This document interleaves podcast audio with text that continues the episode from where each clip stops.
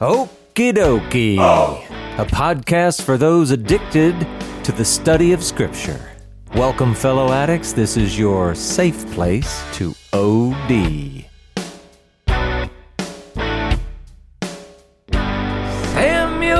Samuel! Here I am What are we going to talk about today? today for the final time. We are talking about the. And now we continue that final episode on the Gospels, which means this actually is the final episode on the Gospels. I'll, I'll leave it there. There you go. That's your homework. Better get busy. And in fact, that actually ties into the last little bit about what we saw in Matthew, the part where it says that teaching them to observe all that I commanded you. So when it says all that I commanded you, I'm just going to say this out loud because this is another one of those things that gets a little kind of weird in uh, modern Christianity. Look, what he's talking about is teaching the commands, the instructions, basically the Torah. And and it's it's not just the literal side of that where it might say do not murder. Well, yeah, okay, of course, let's do the literal part, but it's also the wisdom underneath it, the the character and nature of God within those commands, which is what we saw Jesus demonstrating. Yeah, you know, uh, you've heard it said don't murder, but I say, you know what? You probably shouldn't even hate your brother. And so you're you're teaching not just quotes that happen to show up in the New Testament scriptures, the apostolic scriptures, but you're teaching everything that Jesus was.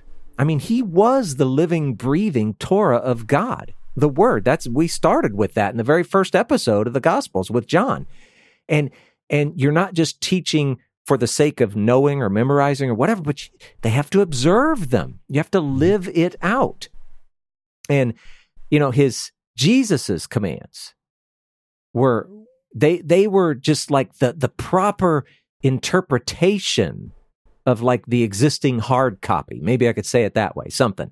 So anyway, teaching them. You you make disciples, you're you're baptizing them and you're teaching them. So Mhm. it's a it's a good good picture. Yeah, and in the first century, they had this understanding too that they needed to have ways of teaching new disciples. They, you know, if you're a brand new disciple, a, a Gentile coming into this very Jewish faith that has a lot of depth and history, you have to have a starting point. Where do you go? Yeah. and even for I think believers today, it's helpful to have the the you know Reader's Digest conven- condensed version in some ways, you know, to help us understand. And so the the disciples actually wrote a book. It's called Yeah. the Didache, Right. right? It's called the, the Lord's teaching through the twelve apostles to the nations. It is a first century guidebook for Gentiles coming to faith. It's a Yeah. really short but really straightforward and helps uh, you know helps us understand what it means to be a, a follower of the Messiah coming from this you know non-Jewish background. And even in Judaism, you know, in Judaism in the in the Middle Ages and later, there was this push to try to help Jewish people understand the Torah and the commandments in the Torah. There's 613, but they have a lot of depth and a lot of kind of uh, foundation there. And what do you what do you do? How do you do it?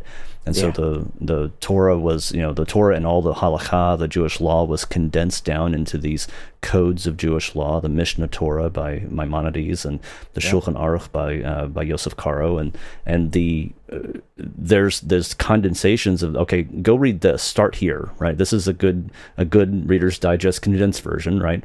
There's actually a really good uh, copy, a really good even further condensed version called the Kitzur Shulchan Aruch, uh, which is a really good way of kind of getting the commandments of the of you know, the halakha of, of Judaism kind of condensed down to a, a readable, you know, understandable couple of volumes, not have to read the whole Talmud kind of thing. Yeah. For us as believers, that's so important to have those those foundational teachings kind of condensed down for us. How can we? Where do we start? Right when we come to faith, when you have a new new believer who's coming into the faith, we can't just throw them at the Book of John and say, "Here you go, have fun." Right? Learn about love. Right. I mean, love is important and it's great, but the Book of John is not easy reading. You know, it's not. Thank you for the- saying that out loud. but you know, but things like the Didache can be really helpful for Yeah. a new believer who's coming to faith because it gets to, gets you that foundation, that that starting point. Oh, the Didache is just a little gold mine. I just Yeah. love it. And you're right. It's short. It's it's good. It's good. All right. So, uh, you know, we did read Mark. And so I feel like I need to talk about it a little bit just so that we're truly covering all of the Gospels. But Mark, uh, he has Jesus telling the 11 to proclaim the gospel to the whole creation. We've already talked about that a little bit. And just as a reminder, Samuel, what is the gospel? Repent because the kingdom of God is at hand. Yeah, that is the good news right there. And then the whole creation, I think we should say, that is the Gentiles at at, at, at least. It's uh, or it includes the Gentiles. That's what I mean to say. It's an interesting way to say it since there is I mean it's fact. All of creation is going to benefit from what has happened. So I don't know that we really should be actually proclaiming to creation, or if we would be crazy at that point. I don't know how that works, but whatever. You get the idea. And he also says that whoever believes and is baptized will be saved. And that is to say that they will be accepted, they will be received, they will be included with the victors, if you will. And again, uh, Joshua, you talked about this earlier. To believe, uh, it's it's kind of the equivalent of the phrase that we see here observe all that I have commanded you. So if you don't do any of that or all of that, then the opposite, you will be condemned. And those words are kind of aiming more tied toward the idea of to be cut or to be excluded. And so, anyway, that's Mark, and I don't want to overdo our time on that one because it's a little, it's a little sketchy. But before we before we move on from this whole Yeah. idea of discipleship, though, I'm going to get on my little soapbox, and I, I talk about this. I, I talk about this in, in church all the time because discipleship is such a big issue. I think in the modern church, it's a place where we lack greatly in our in our approach to uh, approach to the body of faith. You know, Yeah. what's the what's the common path to baptism? Somebody comes to your church, they get saved, they walk down the aisle, they you know give their life to Jesus, and the next thing we say to them is, "Let's dunk you." You Right. know, Right. Uh, let's put you in the baptismal, and we're gonna we're gonna you know get you get you in, in the baptismal pool, and we're gonna get you dunked. And there's no process. You know, it, there's no there's no uh, real coming to understand what it means. And I, I was talking about earlier Right. this idea that you know you, when you come to this into the reality of God, into the reality of the Son, right? This is a big deal.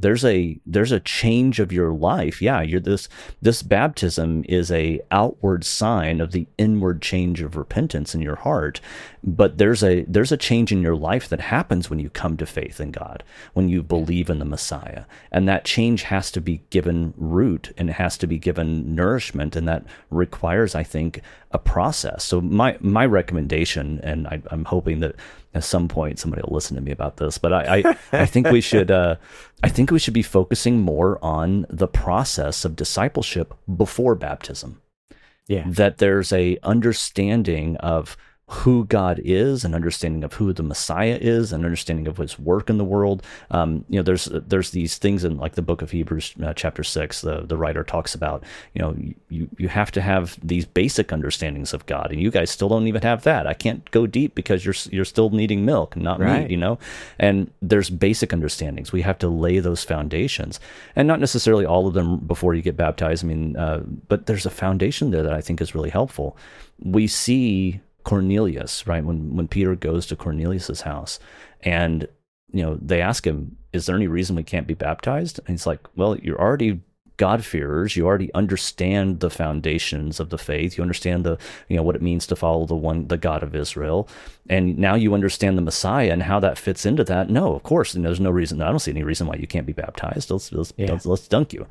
But I think there's a difference in that from from that compared to what most of Christianity has today. I just I just wish we had more of a process. I wish there was more of a uh, an intentional teaching discipleship period between the time when you give your life to God to the time when you get dunked because I think there's so much more depth and meaning in that in that process in that uh, in that uh, in that sign that outward sign if the process has been has been working through. Yeah, you actually remind me of a conversation I've been having with my buddy Tim Williams, talking about how important it is that people count the cost. Mhm. Jesus himself warned, "Hey, you know, you need to think about what you're doing here." And it's it, yeah, it goes right along with that. I think it's so important. So Yeah, Paul rattles off that whole list of not you, Paul. Paul in the Bible uh, rattles off a whole list of things that he's had to endure as a disciple of the Master, right? Yeah. Being shipwrecked multiple times and beaten, you know, almost to death, and all these other things. He counted the cost, Yeah. and it was a very hefty cost, more for him than uh, than it is for us. But it is uh, it is still a hefty cost for us, and it's a change when you're talking about what what is what does a disciple look like? A disciple looks like a very different thing uh, than what we think a Christian looks like in some ways, right? Yeah. Because a disciple is someone who memorizes the words of his teacher. A disciple is someone who lives according to the words of his teacher. A disciple is someone who stands out and looks a little weird, Yeah. and that's okay because he's a disciple of a Jewish Messiah. You know, Yeah. the Jewish Messiah. And just as a point of clarification, I do indeed rattle on. So I just want to get that out there, right? Samuel, anything before we go on to that next section? I just maybe I'm being too drosh in my uh, taking of this previous section and my interpretation, but I can't help but think of the imagery that God painted to Israel in Exodus chapter 19 after he brings them out of bondage and they cross the Red Sea and he says like you're going to be for me a kingdom of priests. Like to me hmm. I don't know. I, I I feel sense some kind of connection between discipleship and what it means to continue on that legacy of being a kingdom of priests in terms of just the basic concept of in the same way the the people, the common people of the nation were looking at the priest in terms of, oh, that is how they are interceding on my behalf before God, and that's how they conduct themselves uh, in terms of their relationship. Like I should mimic that myself in whatever capacity is possible, not in a like Lev- Levitical priestly context, but in my daily life. And then in the same way, the surrounding nations will see the nation as a whole and how they conduct themselves as like, oh, these people are following this different God, and it seems like that their their life, uh, the way that they treat their animals, the, the way that they treat their neighbors, their their uh, visitors is completely different than what I'm aware of, and that draws them in. So Yeah. it's I don't know. I just feel like discipleship should be a continuation of that, and that that follows is consistent with what it means to wear God's reputation in that imagery of baptism. Like it's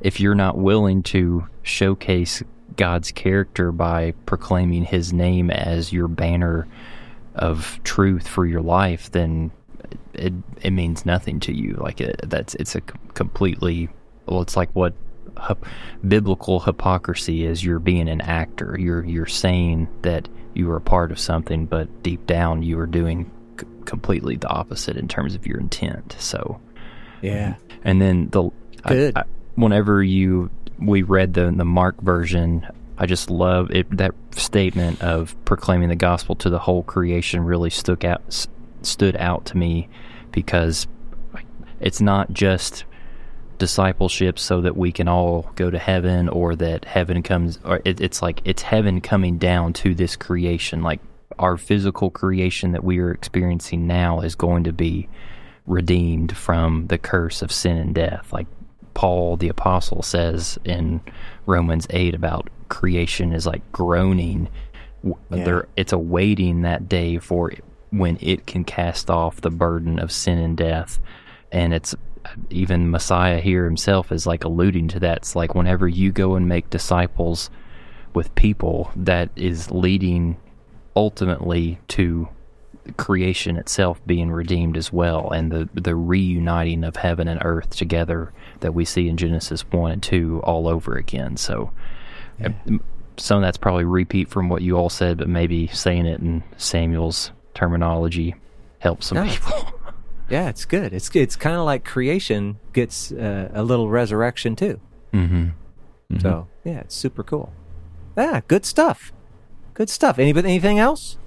think we're good All right, so we're gonna look we're going to go on, and I actually I know we're a little long on the episode, but don't worry about that. I think we're we're going to be rolling downhill from this point out. Mark chapter 16, verses 17 and 18. Uh, you know, I'll just go ahead and read this real quick. And these signs will accompany those who believe. In my name they will cast out demons. They will speak in new tongues. They will pick up serpents with their hands, and if they drink any deadly poison, it will not hurt them. They will lay their hands on the sick, and they will recover. All right. Now, I know I keep saying this over and over that this is the long ending that's been added into Mark, and we're trying to take it a little bit with a grain of salt.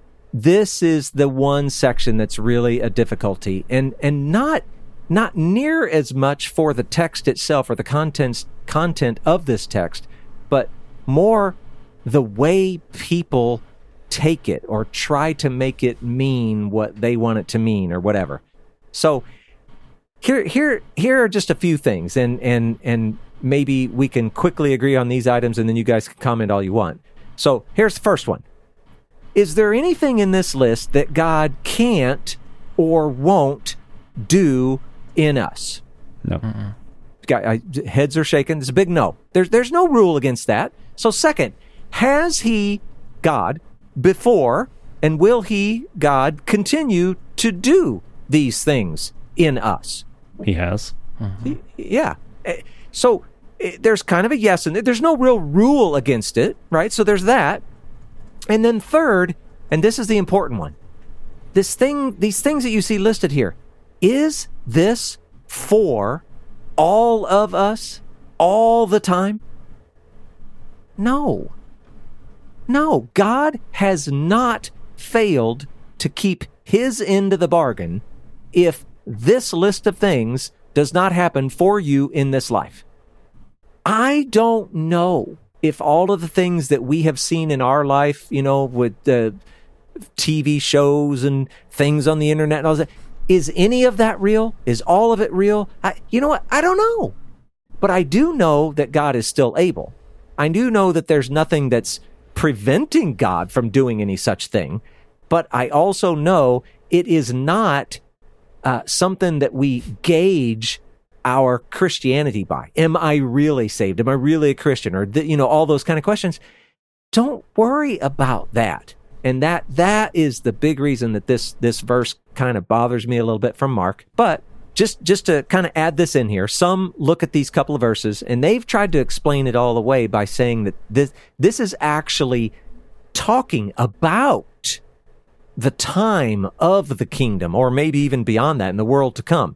And, you know, maybe, I, I guess it's possible. Uh, but others instead have tried to say that, you know, this, this is going to be the hallmark of his body here on the earth. And again, they're not saying that every single individual person is going to have all of this. It's more of a general statement about his body across time, across space even, you know, like all around the earth. And and that seems a little more reasonable to me. I'm I'm assuming us. So please as we have said we're taking this all with a grain of salt, these two verses especially, we're asking you all listening to take it with a grain of salt. but you guys, if you got something, go. Well, I, I would point back to the words of the master when again when he's uh, speaking with the adversary on during his his testing. Don't put the Lord your God to the test. Yeah. Right. That is that's what we're told not to do. Um, I, if I pick up a snake, it's probably the, the venomous snake. It's probably going to bite me. You know, why would I put God to the test in that way? Um, but we see that God protects his people, right? I mean, Right. Paul was putting some firewood into a fire and got bit by a snake, and and God protected him. So there's a there's a very real example of that right in the in the in the text of the scripture. And there was plenty of stuff that God did not protect Paul from. Yes. many, many more things that he Yeah. did not protect him from. Yeah. Yeah. I do wonder though, and it's kind of a question could be for both of you all. Paul, I know that you and I have treated the the outpouring of the Spirit in Acts two that we will get to. What we've referenced it here in the Gospels before as like a special measure of the Spirit that was gifted to the the eyewitnesses and uh, the firsthand observers and like living in relationship with the master himself after his ascension and that it should be treated somewhat differently compared to Yeah.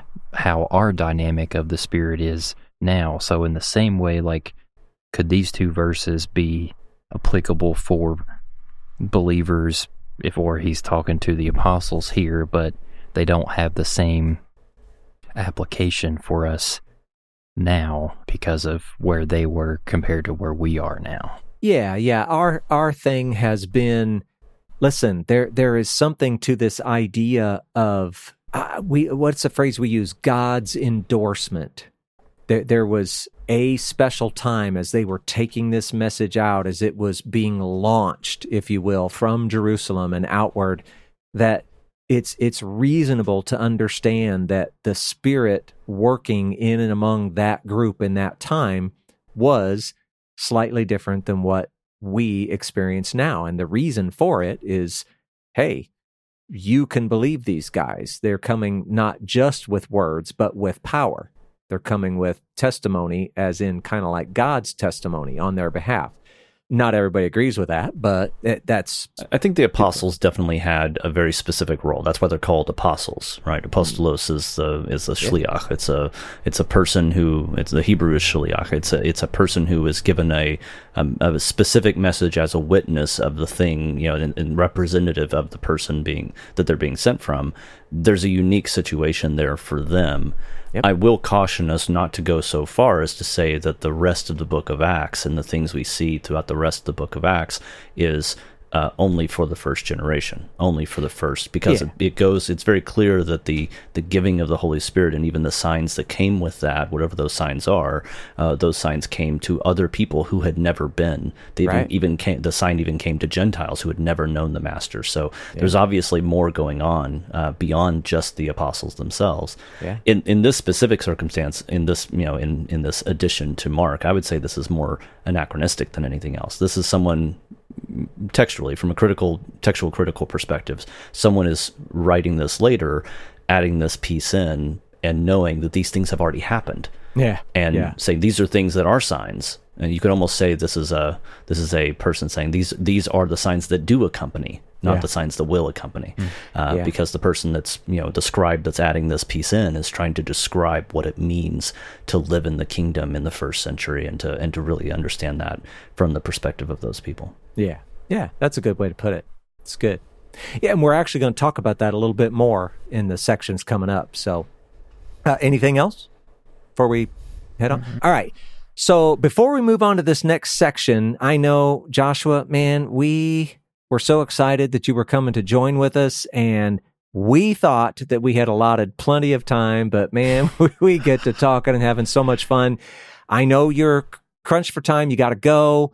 So this is your opportunity to sort of do the goodbye. If there's anything else that you really wanted to to say or talk about before you go, you at least know what we're going to be talking about.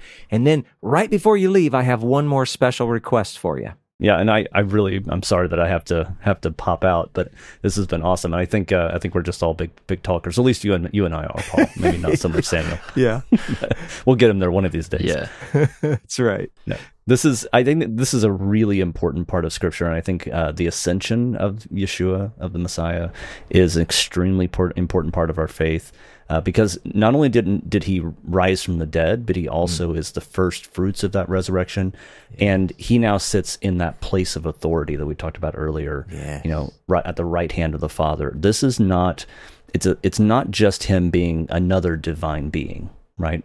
What we're seeing in the scripture is something beyond that. This is an, a, a the fact that he sits at the right hand of the Father means that he is not just another divine being; he is co-equal with the Yeah. Father. Right? Yeah. There is a there is a divinity here that is not, uh, you know, not an angel, right? Not some other created uh, divine being. Right. He is the Son of the Most High God, the one who will judge the world in the end of days. He has authority that has been imbued uh, to him, given to him by the Father, not just a great man, not just a prophet. So uh, when we're looking at this ascension and him going into the, the throne room of God, this is a big deal because it positions him properly in his real place as the not just the Messiah, not just the prophet, but also as God in the flesh and the Son of God. Yeah. John 6. He didn't just descend, he also ascended. Yep. It's awesome. All right. Is that it? That's it. Nothing else for us? All right. Sadly, we have to continue without Joshua, but you know what, Samuel? It's comfortable. It's who we are. It's what we do. so let's keep this thing rolling. Do you have anything before we move on to uh, Luke twenty four forty nine? I don't believe so. All right.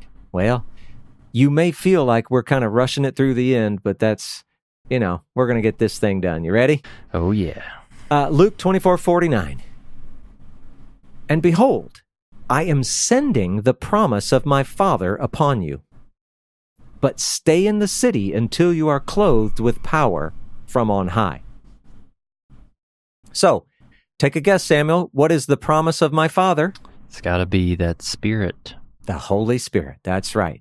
And it, it- just to say it, this Holy Spirit is also the sign of the new covenant.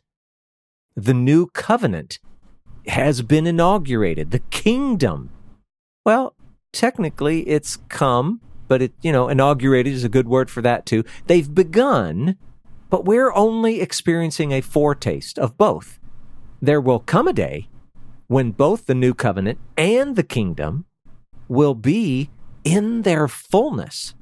And and I don't even know if that's necessarily at the same time. I, I sort of feel like we will have the kingdom, but the kingdom is something of a segue into the world to come. And the world to come is when the new covenant is truly in its fullness. So, you know, kind of a little little thing there.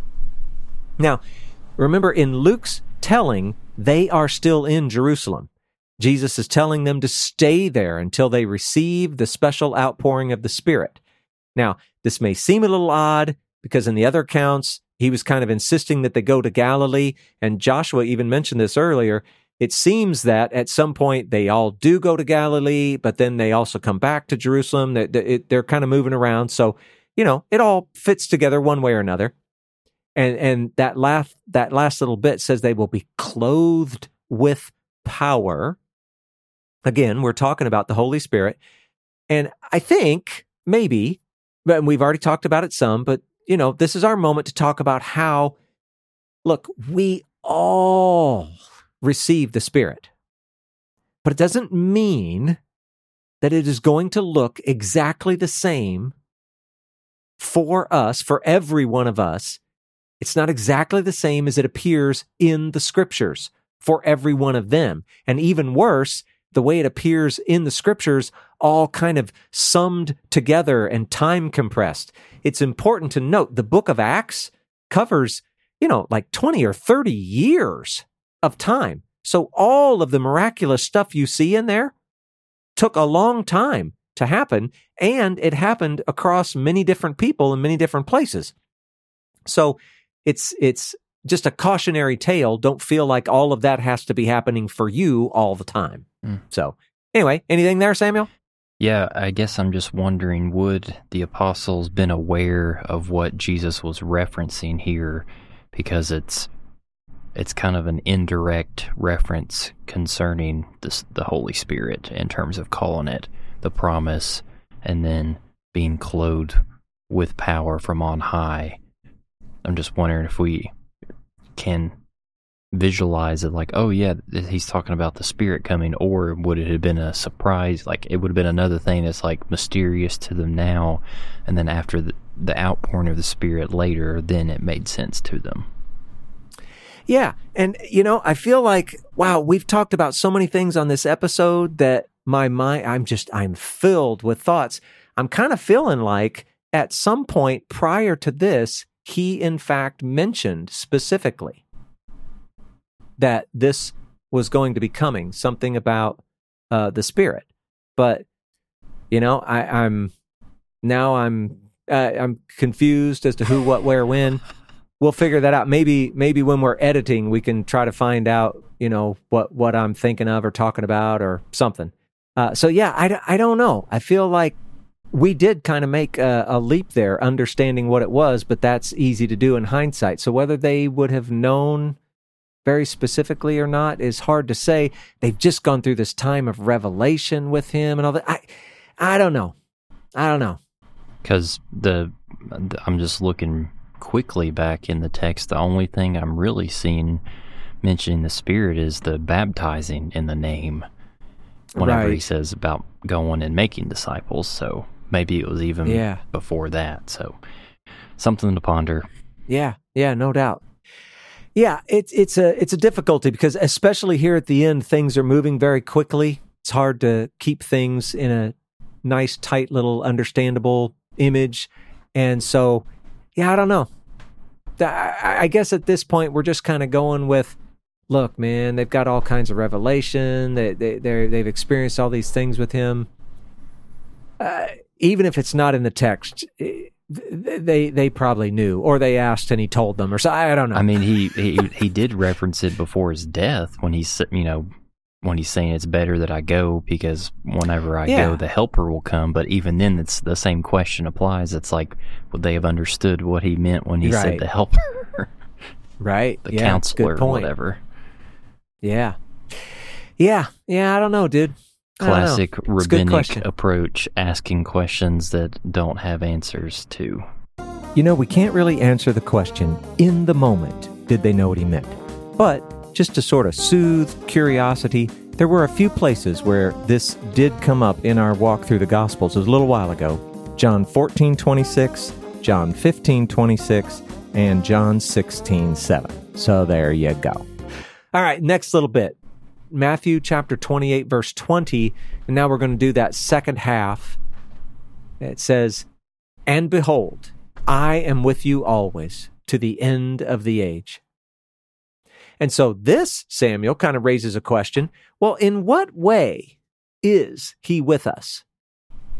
And I think there's a few things that we can, you know, include here. Number one, it's it's uh, through the Holy Spirit. He's with us that way, but he's also with us through his teaching and instruction. All of the things that he talked about before, and you know, in some sense, even through the scriptures themselves, because they speak so much of him. And similar to that, through his example, they, of course, got to witness it all firsthand. We get to read about it and stuff, but you know, his example is another one. And then, of course, uh, Joshua mentioned he's sitting at the right hand. What's he doing up there? Well, he's interceding on our behalf. So he is with us through intercession. So I think that's a handful. I don't know if that's all the different ways, but that gives you an idea of the ways that he's with us. It's it's analogous to like if we were to look back in the Old Testament, all of the many times that God told someone that he would be with them.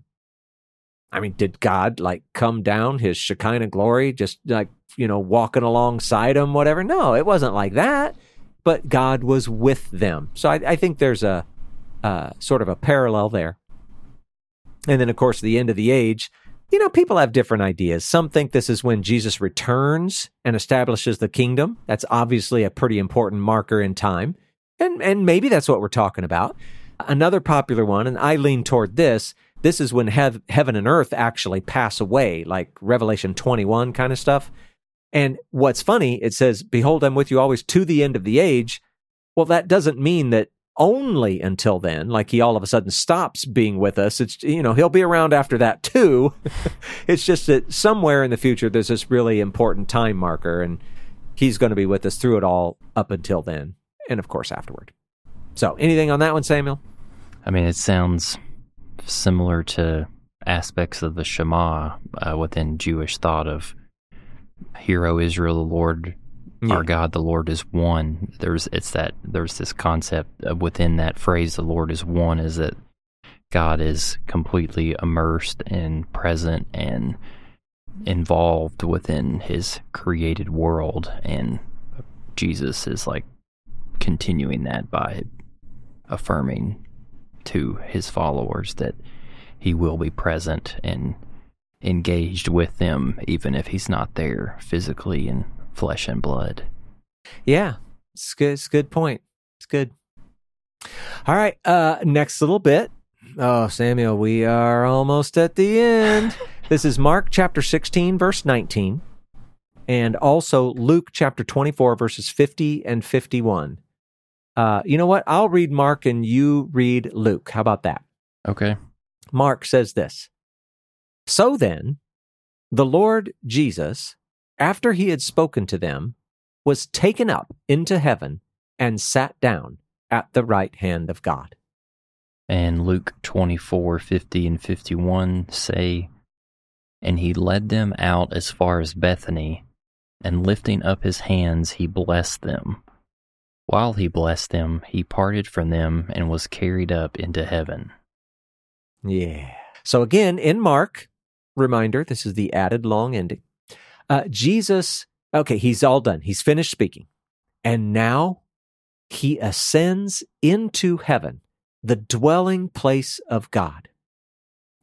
Just imagine God on his throne. Jesus sits at God's right hand. And if we're to believe, you know, some of the things that we see from Daniel and etc., he has his own throne right next to God's. And not only was this sort of the goal for him as the Son of God, but this is also the end goal of the Son of Man. And now we're Samuel, we're going to jump all the way back to Genesis. This has always been the intention for mankind, ruling beside God. Now the big difference is that for us, we are ruling alongside God in creation. And that is still coming. That's the kingdom and the world to come. And, and, and well, you know what? Let's do it, Sam. Read Revelation 21, verse 3. This is the end of that story when man is ruling with God the way it was meant to be all the way back in Genesis. And I heard a loud voice from the throne saying, Behold, the dwelling place of God is with man. He will dwell with them, and they will be his people, and God himself will be with them as their God. Yeah. I can't even tell you how much I love this verse. Hmm. The dwelling place of God is with man. He will dwell with them. And so much of modern Christianity has that turned upside down. They imagine the end of the story is we dwell with him up in heaven. But that's not it.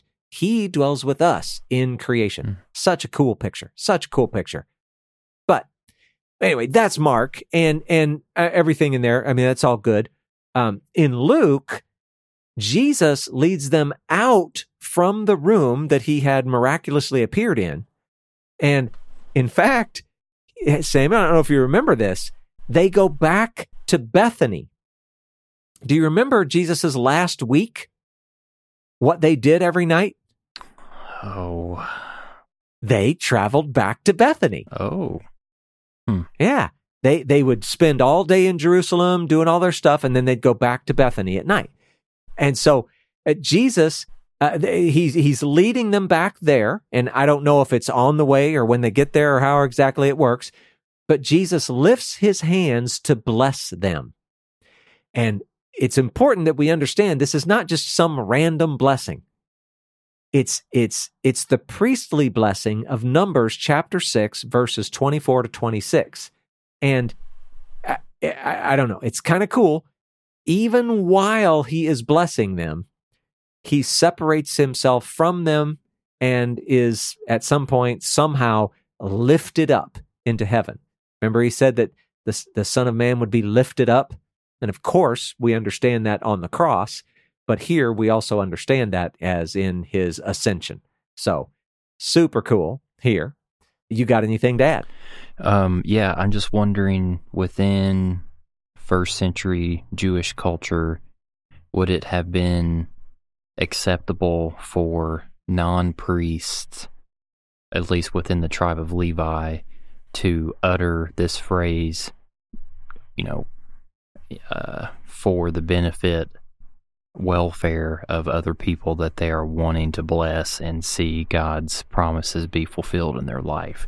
Just because I don't want it to call continue a misconception that's like, oh, like Jesus is a priest in the same way that the priest you know conducted right. their services within the tabernacle and temple like he didn't qualify because he wasn't from the tribe of levi he was from the tribe of benjamin so um do you know he was from the tribe of judah tribe but wow i need to go do my homework glad joshua isn't here that's right that's right yeah. Okay. So, is there some sort of penalty or this or that or whatever for having, you know, just to say something like this out loud or to do that kind of blessing? Uh, I do not know about that. And to your point, I bet you Joshua would know. but the important thing is, and, and see, this is so good because it ties into the book of Hebrews, where it's very specific that Jesus was not, by any stretch of the imagination, a priest in the Levitical system. He was from the wrong tribe. It could never happen. But Jesus was, in fact, a prophet and a priest and a king.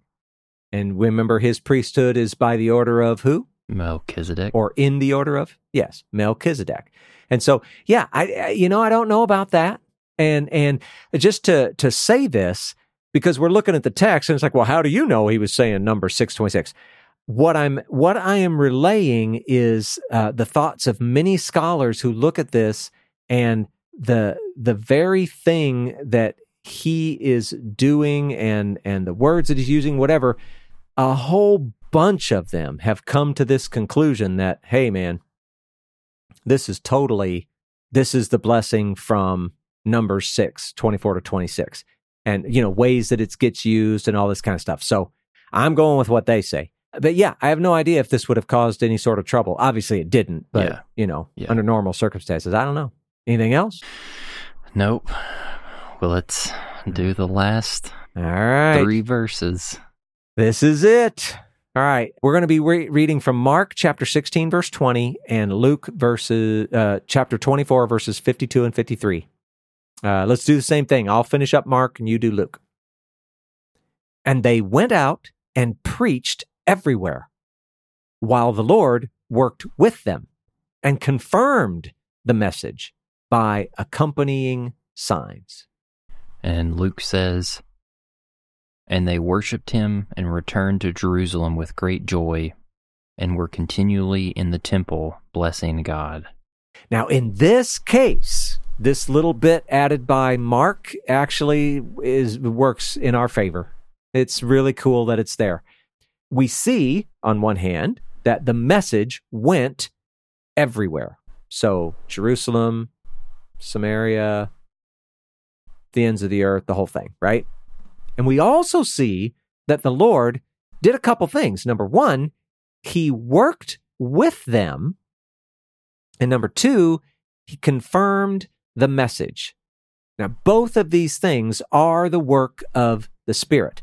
The Spirit taught them and led them and guided them and encouraged them and emboldened them and whatever words we could think of, right? And the Spirit also did supernatural works as signs, signs that they and their message were endorsed by God. It's exactly what we talked about before. And now it's kind of being confirmed right here in this text for whatever that's worth. It, it was like these things that the Spirit was doing, it was like witness, it was like testimony. And again, I'm suggesting that this was needed in that early generation. And it's reasonable to believe that that specific need, that specific purpose, sort of had its expiration date, if you will. That once it got rolling, once it got started, that specific need was no longer there. Although you look around in the world and it's like, we could sure use some of that supernatural witness right now, hmm. huh? But anyway, there's that. And then the Luke part, Luke tells us that at the moment of his ascension, they worshiped. And again, this is that bowing the knee, that devoted reverence, whatever. Uh, and once he was gone, they went back to Jerusalem and they brought a bunch of joy with them. And Luke also tells us something very important they were continually in the temple. So here's a little side note. Someone could argue that it should read that they were all in the temple. So if you're looking at the Greek words, instead of saying they were continually in the temple, they would say, no, it says they were all in the temple. Well, okay, first, fair argument, but the book of Acts, along with the rest of history, we know that continually is not only accurate, but ultimately it, it proves to be more appropriate. So these were not Jews who became Christian in place of their Judaism. They were Jews who were Christian or Christ believers or whatever you want to call it within their Judaism. And today, the, the title that we put on that is Messianic Jews. That, that's what they were. They weren't confused. They weren't stubborn. They weren't slow. They weren't dumb. They were behaving appropriately. And I'm just going to throw this out there since it's our last episode. We'll give people a long time to think about this one. This is exactly what we see modeled by Paul the Apostle. Yes, even Paul in the book of Acts and in his own letters as well. And until you see Paul in this way, as a faithful Torah observant Jew, arguing for Gentile inclusion without Gentile conversion, you're never really going to understand what Paul's talking about. So this is this is what's happening here. They're continually in the temple because of course they remained Jewish and and they they lived out their Judaism. So that's kind of the end of that bit. Uh, anything on those, Samuel? Yeah, I just get this sense that this is kind of like the in the sports world and mindset. It's like the celebration after a buzzer beating shot, uh, and you're the team that you're rooting for or following wins the game, like the, the final game to, to, to take the championship or the trophy home. Like if there were doubts beforehand at the beginning of this episode where the text says they worshiped him, but some doubted within their culture, only God descends and ascends, and seeing their their rabbi, their Messiah do that, I don't know that that should have been, and I would argue, ultimate confirmation to them that Jesus is who He said He was to them, um, and yeah. that shows why in, in the Luke version they're exhibiting such great joy because that's what they've waited for and longed for, and they've got confidence and their hope has been realized, so to speak. Yeah. Yeah. Maybe instead of all of this time being kind of confused by their own preconceived ideas, conquering king, maybe at this point they really actually get it. And they understand that the victory really is won. And uh, maybe they have joy beyond what they've ever had, yeah. which would make sense. Yeah. Yeah. Oh, I, I also forgot. I guess we should point out this is another example of Jesus's resurrected body not obeying our current laws of space and time and physics right. in terms of his ascension. Like it, right. it just it's consistent with stuff we see before where he was not in a room with the disciples at one point and then later he suddenly appears in the same way he's able to be lifted up into the sky and then dissipate so to speak it's just interesting yeah. to point out that it's not the same form of humanity that we hold now like there is something restored renewed about yeah. it well, and think about this. He has a real physical human body mm-hmm. in in many ways very similar to ours and he is in heaven. Mm. He is in the spiritual realm. Whatever that even means. So, how crazy is that? Very crazy. Yeah, yeah. Well, hey, all right. This this is a really big deal. We have reached the end, Samuel. We have reached the end of the Gospels, and it only took us a few years to get there. Can we put in a little sound effect of some applause right now? I'll see what I can find. yeah. So here's the thing. Uh, we are going to take a little break. And you know what? We're not even going to make a promise for how long, but we just need, man, it's hard to do a podcast every single week for nearly three years. Mhm. It's just hard because, I mean, we're regular people with jobs and lives and all that other stuff. So we're going to take a little break, but we will be coming back. And we have some ideas of what we think we'll be doing next, but we're not even going to make promises on that front because you never know, something could change.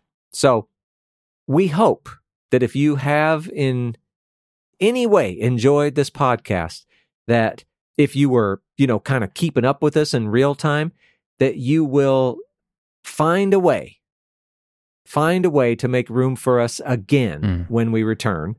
And uh, if you haven't been keeping up with this and you're just uh, binging, uh, you may not even know the difference. You'll just go right to the next episode and it'll be fine. But maybe as a way of doing the the final goodbye for this section, Samuel, just because it's so fun talking about that priestly blessing and all that.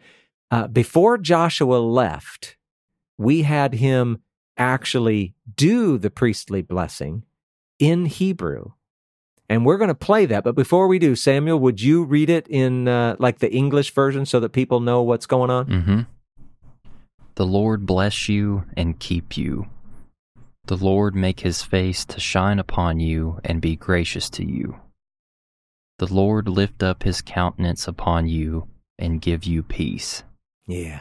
I don't know what it is. Every once in a while, I I hear that, read it, whatever it is, I I just almost cry. It's Hmm. just good stuff. It's good stuff.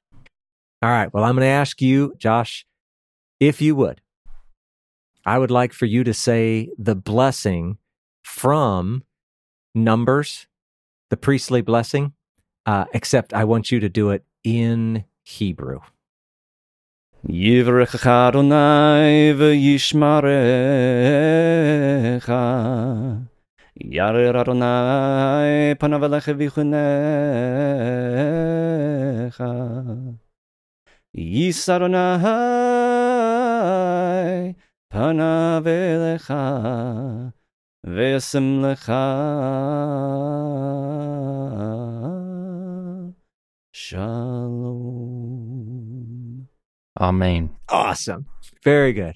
All right, dude. Thank you so much. Thank you. Sorry you're going to miss this last little bit, but glad you were here. Yeah. yeah. I really appreciate the invitation, too. All right. All right, guys. That'd be good. Thanks again. So that's it. Well, uh, I, I think, Samuel, we've. Okay. This is definitely the longest episode ever, and uh, you never know. We might just be cutting this one in two. But hey, either way, I think it's time to let them go. For the final time for now, okie dokie. Thank you for listening to the Okie Dokimos podcast. Don't forget to subscribe so you never miss an episode. And Be sure to leave us a five star rating and a review to let us know how this content is impacting your life.